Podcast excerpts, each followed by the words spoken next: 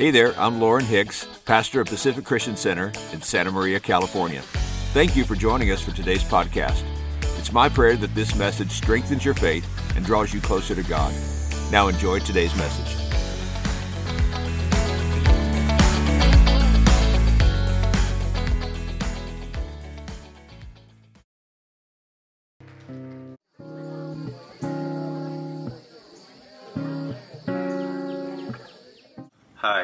Is Israel Mendoza. I'm 31 years old, and this is the story of how God gave me a new life. I had a good childhood. I grew up in the church. I actually came to Pacific Christian from 1990s to the 2000s in the Spanish service. So growing up, I had a good life, two good parents, play sports, normal life just like everybody else. But then at the age of 12, my parents split up, and that's when my life changed. That's when my dad, sadly to say, he fell in alcoholism and other substance. And he was so focused on his life that he kind of wasn't focused on me, which that's when I saw the door open and that's when I started going to the streets. And not proud of it, but I hang around nothing but drug dealers and gangsters. And that's that's what basically why I grew up and I became addicted to what people call in the streets hustling and I started selling, you know, marijuana at a young age. I started using. I became addicted to smoking. I became addicted to drinking. I became addicted to that lifestyle. And I was just being a rebellious child. And that's how I grew up. But deep down, I was never happy. For so many years, I was fooled by the devil. The devil had me caught in that little world, that little cycle that if you live this certain lifestyle, you'll be happy. But in reality, I wasn't happy. So at the age of 20, when I moved to the Bay Area, I started hanging around other different people, but I was still smoking. I was still selling. So I went from the streets to the party lifestyle. So for 10 years, I was at the clubs, at the bars, chasing women, you know, thinking that I was going to satisfy my soul. But in reality, I was deep, deep inside, I was empty. And I lived that lifestyle until seven months ago seven months ago is when I made the biggest decision of my life, and it's the best decision of my life, and that was returning my life to Jesus Christ. At the moment, I had that great woman, had a good job, had a good income, you know, so anybody from the outside would think of me and be like, that guy has it figured out. But in reality, I was mad and angry. I was so unhappy that I hurt my ex partner. I mistreated her. Every time she would give me good advice, instead of seeing that she wanted the best for me, I would see her attacking me, so I would attack her back. And no, eventually she got tired of me and she left me. And the day after she left me, I felt like the whole world came down on me and I went on a hike. I started reflecting my life and I realized everything I've been doing for the last, what was it, 17, 18 years and I realized all the people I hurted, all the people I damaged, how I was living my lifestyle, and I realized I'm not truly happy. And this time I remember telling God, like, I don't want to continue this toxic lifestyle that I was living. And so, God, I told him, like, I give you my life. I no longer want to live my life. I never want to do my will. I give you 100% control of my life. You do what you want to do with me. And from there on, my life changed. I started praying every day. I thank God for my father. Every day we pray, every day we read the Bible. He went from being the person that I used to blame. Now, when I have my problems, I could run to him. He helps me. I've been seven months sober. That's the longest I've been since I was 13. And God has changed my life a lot in the last seven months. You know, I went back to school. I'm passing all my classes. I'm actually getting good grades. Uh, surprising after 12 years of not going to school. God has blessed me with my side businesses, my side legal businesses for the first time. I, I sell shoes and food, and God has been been amazing in my life. You know, for the first time, I could feel peace and joy. I don't have anger. I don't have hate.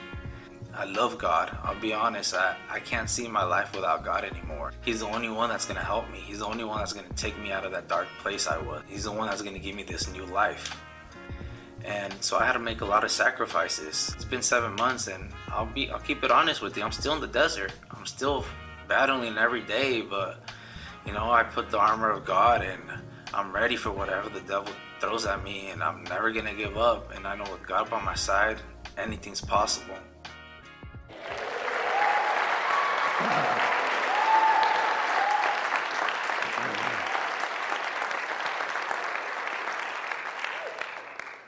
Israel, where are you? Are you here today, Israel?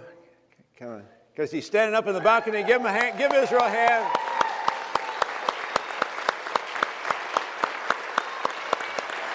Wow.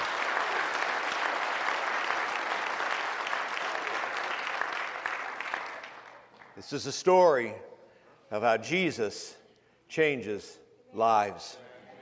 I hope this series has been a blessing to you. Wow, it's been a blessing to me to hear firsthand stories of not some random person, you know, somewhere that you don't know, but people in our own church community of how Jesus has changed their life. And maybe you're here today and you're wondering, wow, if God can do that for Israel, I wonder if He can do that for me. What would you say, Israel? Yes, He can. Yes, He can. He can do it for you. Amen. Amen. If you brought a Bible with you today, I want to invite you to turn with me to the Gospel of John, the Gospel of John, the eighth chapter, or maybe you have a Bible app on your smartphone. Feel free to power that up.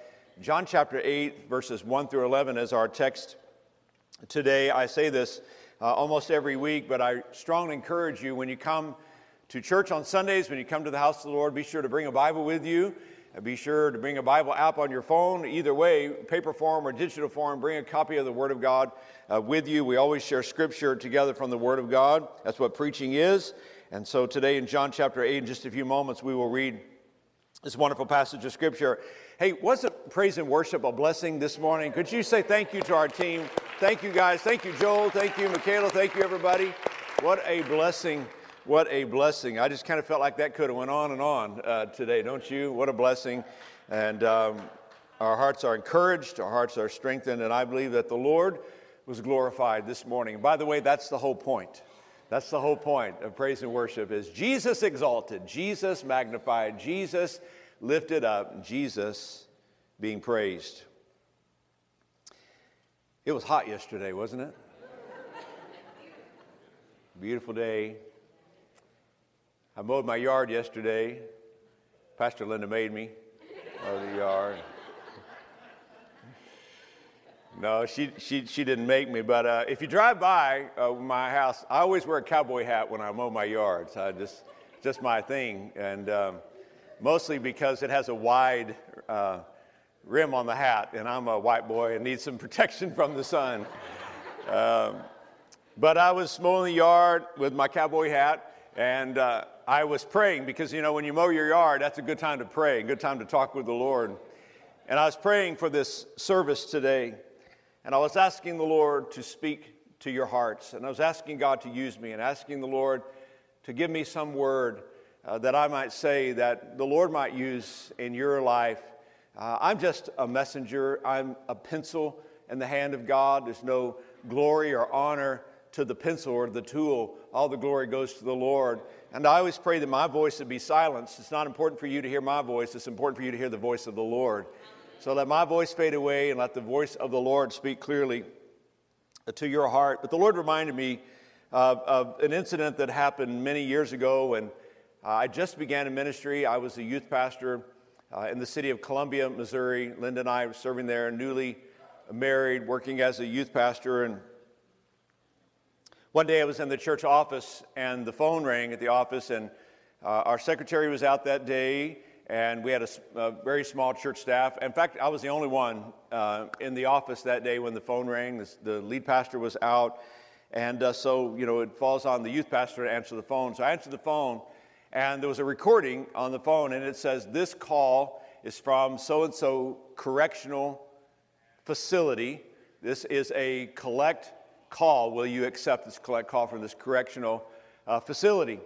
And I, you know, I'm, I'm the new youth pastor. Do I, can I, do I, do I have the authority to do that? Can I accept a collect call on behalf of the church? But just something inside of me said, this, I, I need to take this call. I need to accept this collect call. And so I said yes. And then a moment later was a man on the phone that I had never met, uh, an inmate uh, in the prison.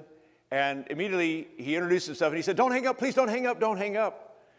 He says, I've been calling as much time as they'll give me. I've been calling through the phone book back when we used to have those. He said, I was calling through the phone book. And he said, I'm calling church after church because I just need to talk to a pastor. And nobody would accept the collect call. And he said, Would you, would you connect me in your church with a pastor? And I said, Well, I'm the only pastor here. I'm the youth pastor. Would you like to talk? And he was struggling spiritually and emotionally and was wondering if someone, some pastor, would be willing to drive to the prison during visitor, uh, visiting hours to meet him.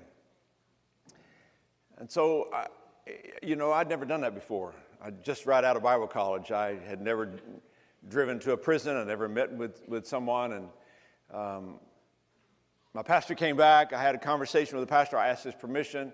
He said yes. And so I made my way on, on the day we made the appointment, and I made my way to the prison to meet a man I'd never met before. Went through all the security protocols, sit down, and a few minutes later, they bring a man out and he sits down at my table and we, inter- we introduce ourselves. He was so grateful, so thankful that somebody would come and visit me.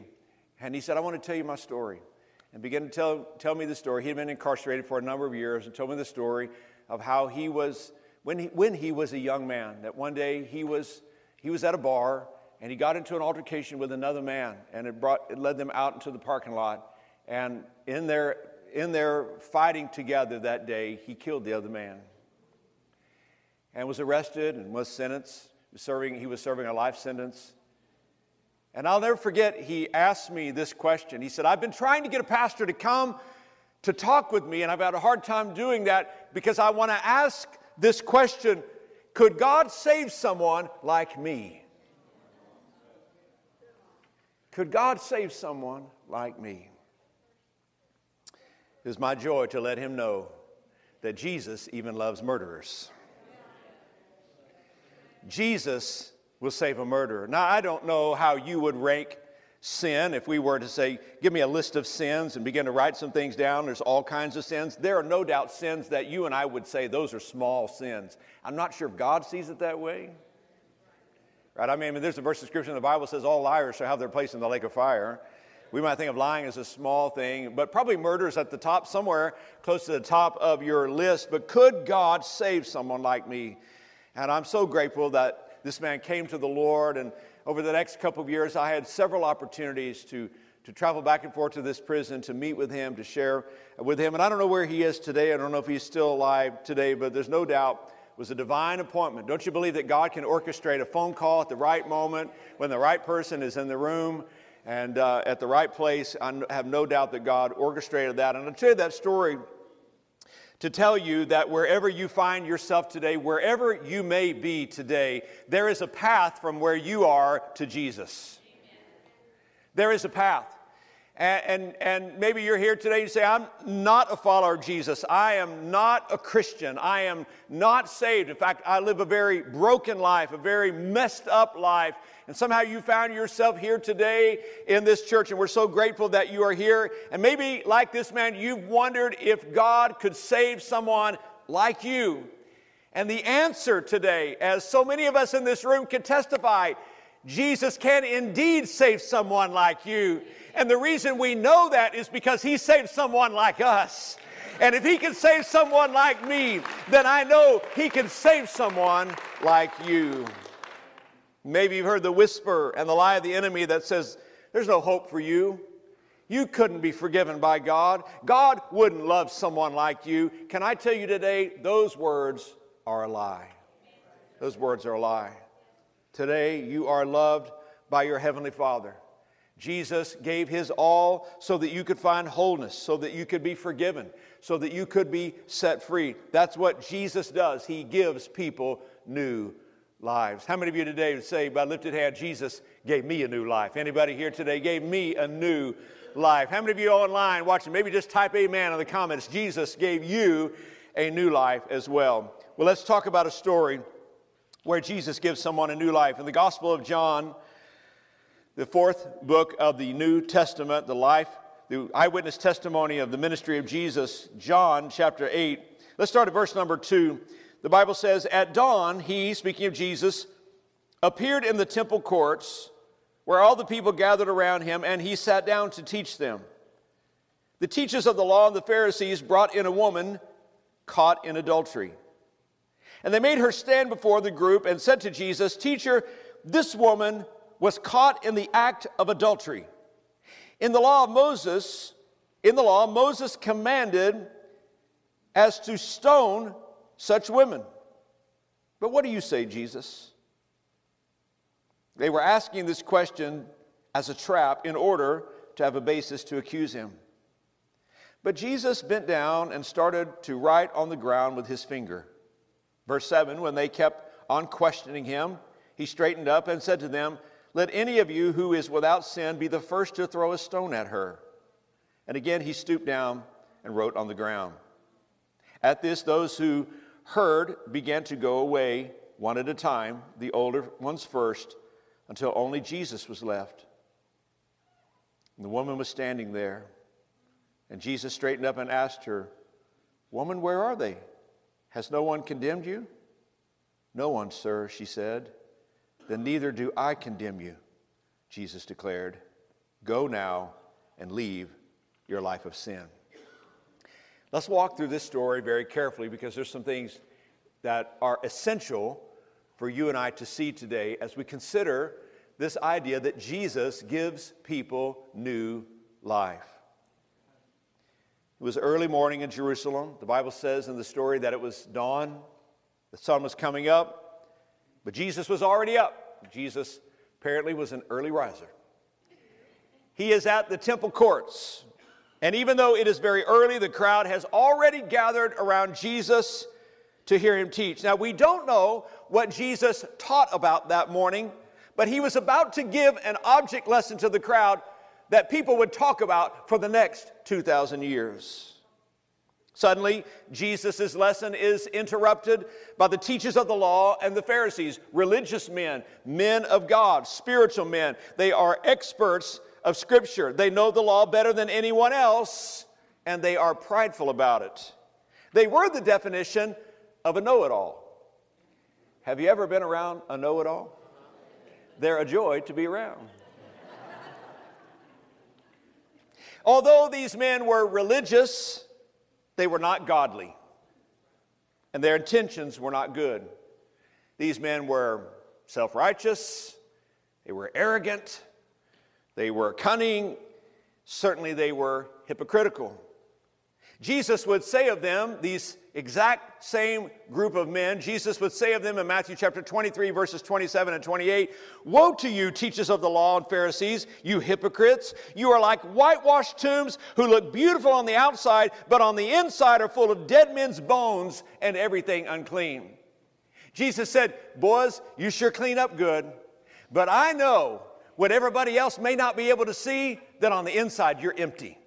You look good on the outside. You cleaned up well. You got the garments right. You know how to act. You know how to talk. You know how to do things in a certain way. You know how to appear religious. But on the inside, you are empty. There is no life of God within you. In other words, Jesus is saying to them, You can talk it, you just don't walk it. Now, this story that we have just read this morning, for those of you who are Bible readers, and I hope that's all of you, and I encourage you to be a Bible reader if you've read the Gospels, if you're not a Bible reader and you've never read the Bible, or you're not really familiar with the Scripture, start in the New Testament. Start, in fact, matter of fact, before you leave here today, see us out of the Connection Center. We will give you a Bible today before you leave if you don't have a Bible. Start in the Gospels Matthew, Mark, Luke, and John, four books that talk about the life and ministry, teaching, and miracles of Jesus. But for those of you who are Bible readers, this is not a new story to you, but maybe it's a story that's been a while since you have read. Maybe it's been a, been a while since you have come across this particular story. So I want us to take some time this morning, the few minutes that we have left, to walk our way through it.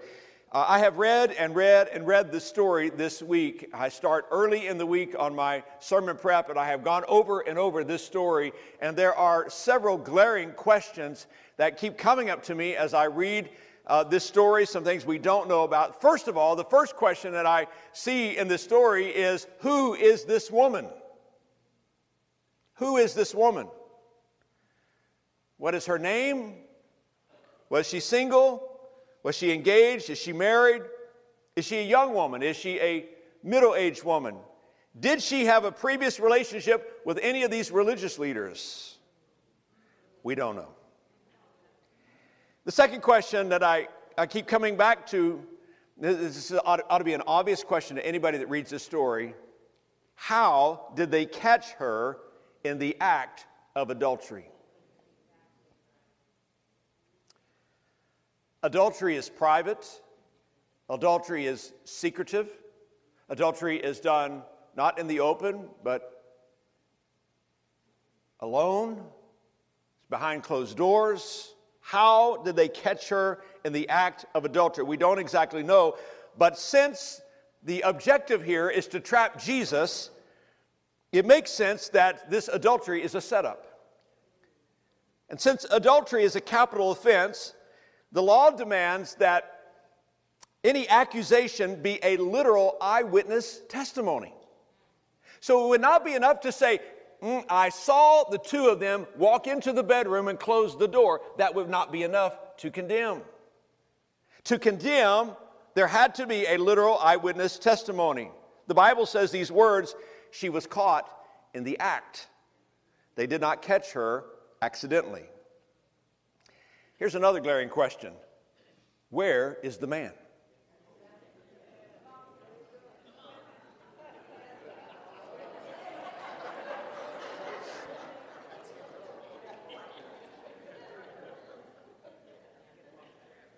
The women in the room are like, You better preach that.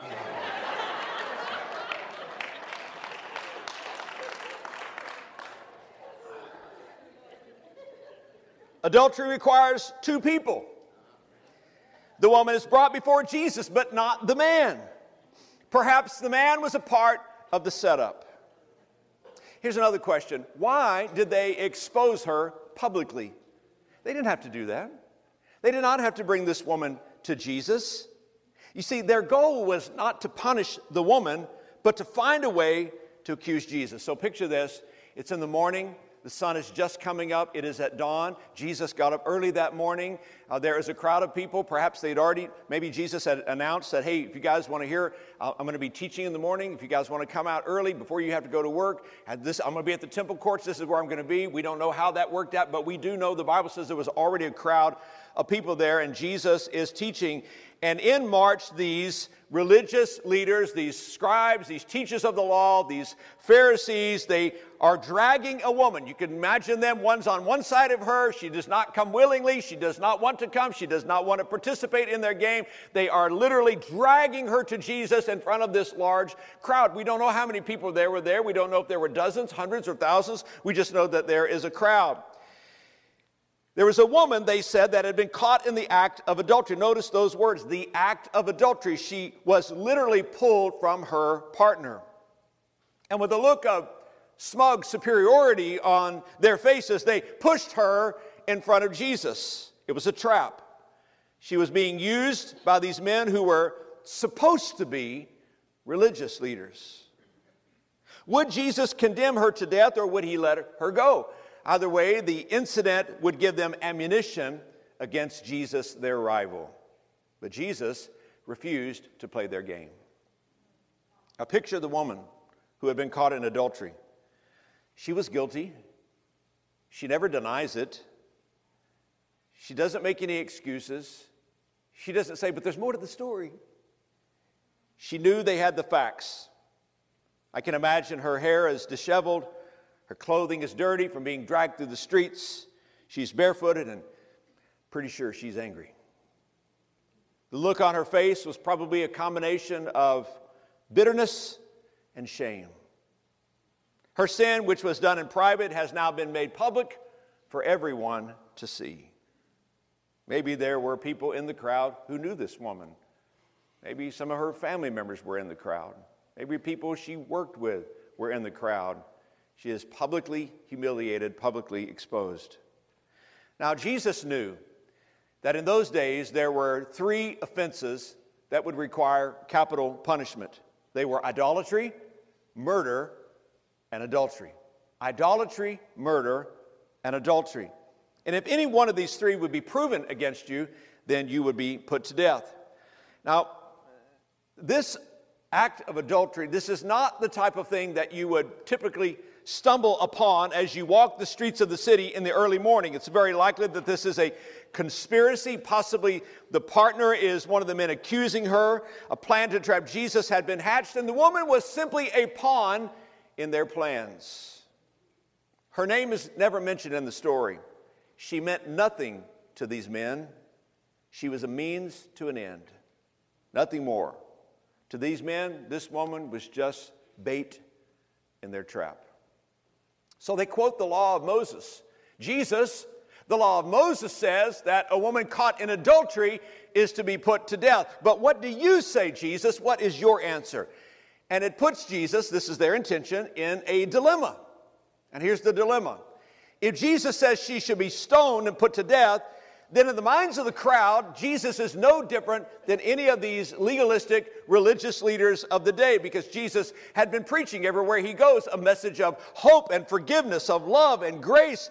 But if he said to let her go, then Jesus breaks the law of Moses. That's what you call a trap. What would Jesus do? Also, during this period of time, the Romans had rule and occupation over Israel. Jews had no authority during this time to put anyone to death, only the Romans could do that. And so, if Jesus had commanded that the woman be executed for her sin of adultery, he would be going against Roman authority. What would Jesus do? So, picture the moment in your mind. It's still early morning. There's a crowd of people watching without saying a word. Surely you could have heard a pin drop on that moment, that morning. What is going to happen? There were the religious leaders with their arms crossed and with disgust and contempt on their faces. There's a woman standing in front of them, no doubt with her head in her hands, weeping. And then there's Jesus. What will Jesus do? Verse 6 says Jesus stooped down and he wrote in the dust with his finger. Now, Bible scholars for 2,000 years have wondered what Jesus wrote in the dirt that day. All we can do is speculate. I researched it this week. I really wanted to know what do Bible scholars and historians, what do they believe Jesus is writing there on that day? Jesus does not react with anger or outrage at the woman or even the accusers. He does not scream at the woman. He simply writes in the dirt with his finger. Some think that he was stalling for time. Some think that Jesus is writing the names of the accusers in the sand, or possibly their sins. That if they would, that's the way I like the story, that's the way I'm going to believe it, but that if they would publicly shame this woman for their sins, Jesus is calling out their sins. We don't. We don't know. Verse 7 and 8 are interesting. The scripture says they kept demanding an answer. So Jesus is down on the ground, he's squatted down, he's writing whatever he's writing in the dirt. He's writing, he doesn't say a word. And these religious leaders are insistent. Come on, Jesus. Come on. We asked you a question, Jesus. The crowd is just sitting there watching this thing play out. What is going to happen here? Come on, Jesus. They are insistent, they are demanding uh, Jesus to give them an answer. And the Bible says, So he stood up and said, All right, all right, but let the one who has never sinned throw the first stone. And then Jesus goes back to his writing. Let the one who is without sin throw the first stone. I think, I think they came to this occasion with this woman with the stones already in their hands. In a sense, Jesus is saying, before you throw that stone you're holding, be sure you take a good look in the mirror. Make sure that you are morally qualified to put this woman to death. If not, fellas, I suggest you put down the stones. Wow. Jesus is a master of the moment. Jesus is a master at his words. There is silence. The crowd is on the edge of their seats. And then you begin to hear thump, thump, thump, thump. as one by one the stones are dropped to the ground. The Bible says the, the men began to leave, quietly made their exit, starting with the oldest to the youngest. I really am wondering about that. Why the oldest to the youngest? Maybe because the older have lived longer and they had more sins committed, and Jesus is making a list over here. Better get out of here before that list gets much longer. They began to quietly walk away. Then, then everybody, the beautiful part of the story. Jesus turns to the woman and asks, Ma'am, where are your accusers? Is there no one left here to condemn you? She's wiping away the tears and she quietly responds, No, Lord. And then she hears words that she can hardly imagine from Jesus the Messiah. Neither do I. Go and sin no more. The only one who could truly condemn her did not. These men were bringing their accusations, but the only one that could truly condemn did not. Jesus gave her assurance of forgiveness, notice, before he confronts her lifestyle. He doesn't talk about her life of sin, he doesn't go down a list. He doesn't talk about the adultery. He doesn't talk about any of the, that kinds of things. He's just saying to her words of forgiveness, I'm not going to condemn you. And then he says, Go and sin no more. I believe this is a transformational moment in this woman's life. I believe this is it. This is for her. For her, this is her moment. This is her changed life moment. This is her brand new life moment. This is her encounter with Jesus that she would always look back on for the rest of her life. I will never be the same because of an encounter I had with Jesus where he says, I do not condemn you. Go, leave your life of sin. She is never the same again. She is forgiven. She is set free. Sin is gone. Shame is gone. Condemnation is gone. Humiliation has been gone. Dignity is restored by Jesus. And after the story, she moves, as far as we know, into obscurity. Forgiven and given a new life. We don't know her name, but maybe I like to think she was one of the major women of the New Testament. It's important to note that while this is a story, clearly, this is a story about a woman who received the grace of God and a new life, there is also a strong point in the story to be made about the danger of a judgmental spirit. This week I wrote in my notes, I keep coming back to this question. I wrote in my notes, which sin is worse, adultery or a judgmental spirit? Which sin is worse, adultery or a judgmental spirit? Now, it's clear in this story, Jesus is not soft on the adultery. Jesus doesn't look the other way. Jesus doesn't sweep her sin under the rug. No, he forgives her and he gives her a new life. But a huge part of this story is Jesus' condemnation of religious people who have a judgmental spirit towards others. We can't deny that that is a huge part of the story.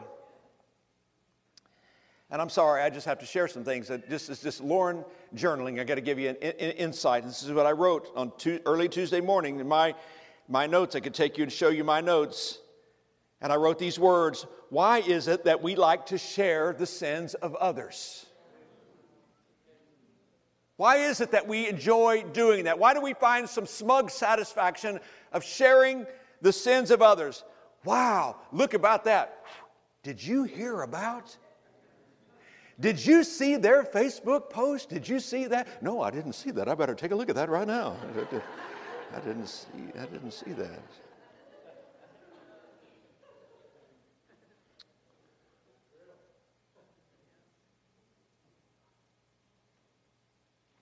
It's a soul searching moment. I said it's a soul searching moment. For all, for all of us who are believers in Jesus, for me, dear God, search my heart. May we never celebrate when others sin.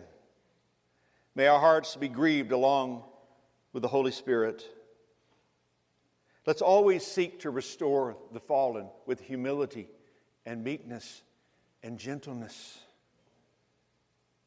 May we not come in loaded with stones, ready to throw at those who have fallen into sin. May that not be our testimony. May that not be our posture. May that not be our heart that we come walking in with rocks to throw at someone else. May we restore. May restoration always be our goal. Paul says in Galatians that we would restore with a spirit of gentleness not with condemnation, not with accusation, not with harshness, not with look what you did, not with who do you think you are, not with boy, you messed up this time. May we not come at it from that point of view, but may we come, as Paul says, to restoration with gentleness, lest we fall. Who do we think we are that we couldn't be the one that's fallen? Can I tell you, every person in this room, including the preacher, is capable of falling if it isn't for the grace of God, for the strength of the Holy Spirit. May the Lord guard our hearts against being judgmental and critical and negative. Oh, God, help us. I just feel the Holy Spirit in this moment to pause here, church. I'm not thinking about anybody or any incident. I'm just listening to the Holy Spirit. May that never be the posture at Pacific Christian. May that never be the spirit at Pacific Christian that we are judgmental and critical and negative towards those that fallen. But may we weep with those who have fallen. May we mourn with those who have fallen. May we be broken with those who have fallen. May we join them at the altar and find restoration and hope in Jesus, who picks up all our pieces and puts us back together as we sing today. May we silence our lips from speaking gossip. May we love like Jesus loves. Who am I to throw a stone at anyone? Who am I? He that is without sin, let him cast the first stone. We too would have walked away like those religious leaders because it's a moment of recognition the only reason we're here today, friends, is because of grace God's goodness and God's grace. This story shows us the great heart of God towards sinners. May our hearts be filled with compassion towards the lost.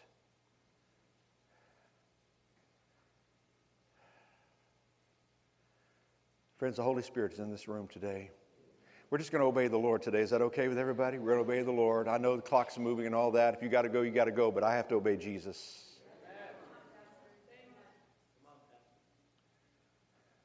Let's don't drive by lost people who are caught up in their sin and shake our head. Look at, the, look, at, look, at, look at them in their sin. Hey, just a minute ago, that was us. We were in sin. Thursday night, my wife and our daughter, we were, I don't know I was going to say this, Pastor Linda, but I just feel the Lord.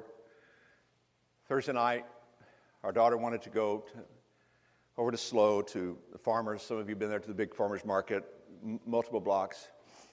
It was the largest crowd I have been in, probably since COVID, I think. It was just like thousands of people on the streets out there.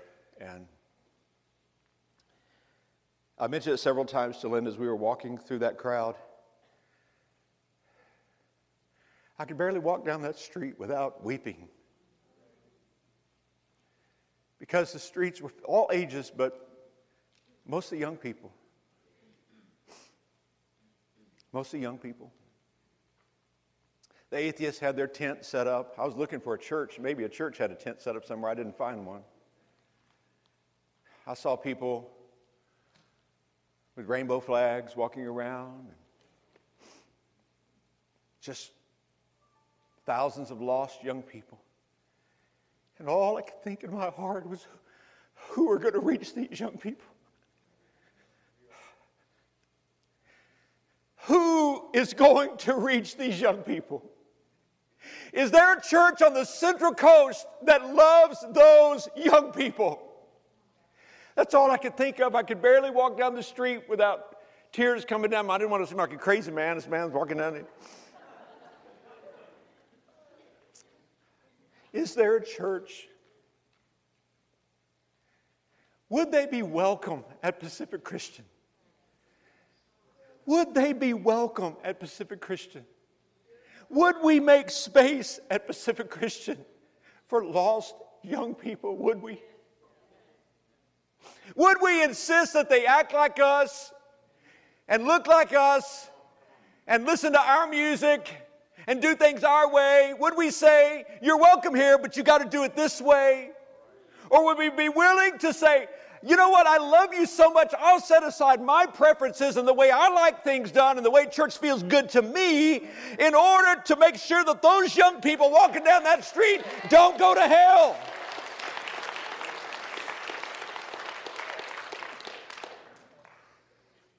Because that's where they're going. They're going to hell. Unless they have a life changing encounter with Jesus Christ. And I say that with a grieving heart a grieving heart. Oh God, may we never forget our mission. May we not forget that Jesus loves lost people. Jesus loves sinners. Jesus ate with sinners. He was criticized by the church crowd because he was hanging out with sinners because he loved them. May we love them. May we love them. May we make space for them.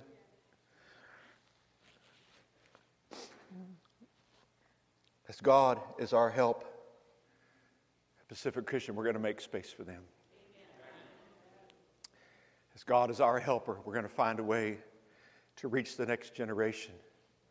We were shouting earlier when I was reading that scripture about don't let me get old and gray until I tell the next generation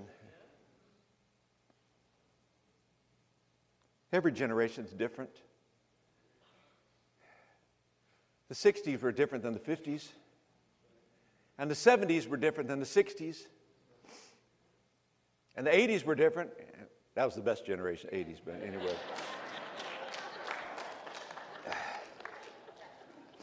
Especially the music. I'm just a little ticked off. We don't do some 80s music on praise and worship team. Come on, just, just and the 90s, and then the 2000s, nobody can remember the 90s, but then the 2000s, and then the, then the 2000s are different. Every generation's different. And it's just a reality we have to accept. But the truth of Jesus never changes. It's relevant for every generation. It never changes. The truth of Jesus works for every generation. Hippies got saved in the 70s in the Jesus movement. That same Jesus is saving people in 2022. The same Jesus. We just got to make space for them. In this story, as worship team comes, I got to stop. You, you y'all are about to leave.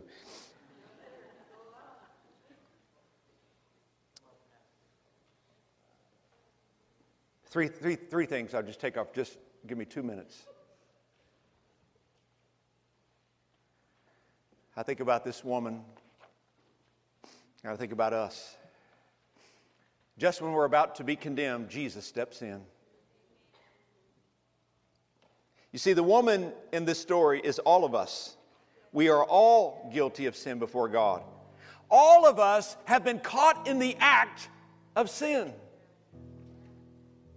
All of us deserve judgment. We are helpless and cannot change our condition. We cannot deny our sinfulness. We cannot buy our way out of trouble. Maybe today you're hearing the words of condemnation. These religious leaders kept demanding an answer. Give us an answer, Jesus. Give us an answer. Are you going to condemn her? Satan and the world heap their condemnation on us. But this is where the gospel comes in. Jesus takes our condemnation. He offers us freedom and forgiveness and a new life. Can I make a point here that's so important? It's so critical that we get the order right. Notice this Jesus forgave her and then gave her a new life. Jesus forgave her and then gave her a new life. He did not say, Woman, if you can get your act together, then I'll forgive you. You'll stop sleeping around, then I'll forgive you. No, He forgave her and then gave her a new life. Let's don't expect that people's lives are going to be changed until they have an encounter with Jesus. Let's don't expect that people are going to clean their act up and get everything together. Then they're accepted at Pacific Christian. If you get, you know, you know, you know, get it all together, then, then you can come worship with us. No, Jesus forgave her and then gave her a new life. And today you're in this room. I want you to know this is a pastor that loves you. I want you to know you can come to Jesus just as you are. Just as you are. And you can come today. If you need forgiveness, Jesus is here. If you need a new life, Jesus is here. Jesus said in John chapter 3 verse 17, "For God did not send his son into the world to condemn the world, but to save the world." Paul said in Romans 8 verse 1, "There is now no condemnation to those that are in Christ Jesus." I think about this woman. Guilt and shame are erased at the feet of Jesus. In a moment, all it takes is a moment for guilt and shame to be erased. Where are your accusers? I don't know, Jesus, and neither do I. Jesus said in Romans, or the scripture says in Romans chapter 4, verses 7 and 8, Blessed are those whose lawless deeds are forgiven and whose sins are covered. Blessed is the man against whom the Lord will not count his sin. Forgiveness leads to a new life. Go and sin no more, Jesus said. Paul said in 2 Corinthians 5:17, therefore, if anyone is in Christ, he is a new creation. The old has passed away, and the new has come. We heard Israel's testimony today. The old is gone, and the new has come. And you're here today, and you need new life. Jesus offers you new life. There are plenty, wherever you find yourself today, there are plenty out there who will condemn you but we don't condemn you. This pastor does not condemn you. Who am I to condemn you? We don't condemn you. Jesus doesn't condemn you because Jesus took your condemnation on the cross and he paid it all. As Pastor Moses said, at the cross, Jesus paid it all. And he gives us the opportunity to be forgiven and to get up and to go and to sin no more. Amen. Stand, will you, everybody? Stand. Thank you for extending me a little bit of liberty, not only to preach today, but in the middle of our sermon to have a little bit of a pastoral moment, to share a pastor's heart with you. I hope that's okay with you. If it's okay with you.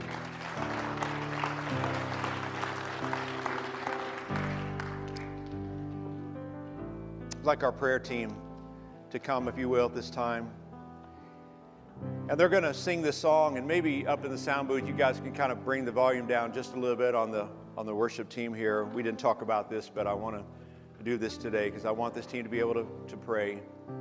But you're here today as we close this service, and you need a fresh start, you need a new life, or maybe you want to pray for someone in your life. Maybe you have a child that's away from God and you want to pray today that they'll have this moment of encounter with Jesus. Maybe you have grandchildren that are away from God. You want someone to agree with you and pray with you and believe that God, if Jesus can save this woman, and Jesus can save your children, He can save your grandchildren. I want to do that today as we sing this song. Father, thank you for this word we've heard, for what we've received, for the voice of the Spirit that we've heard in our hearts. Today, I know that you are working in this place. Maybe some are going to come to faith in Jesus today. Maybe some, Lord, are going to believe for their loved ones that Jesus would save and restore. You're in the business, Lord, of making all things new. We ask you to do it today in Jesus' name. Amen. Once again, thank you for joining us for today's podcast. Special thanks to those of you who give so generously to make this ministry possible. If God has put it on your heart to give, please visit our website at pacificchristian.net. And if you enjoyed today's message, please consider subscribing, sharing with your friends on social media, and giving us a rating in iTunes. This will enable us to expand our reach and share the message of Christ with more people. Until next time, God bless.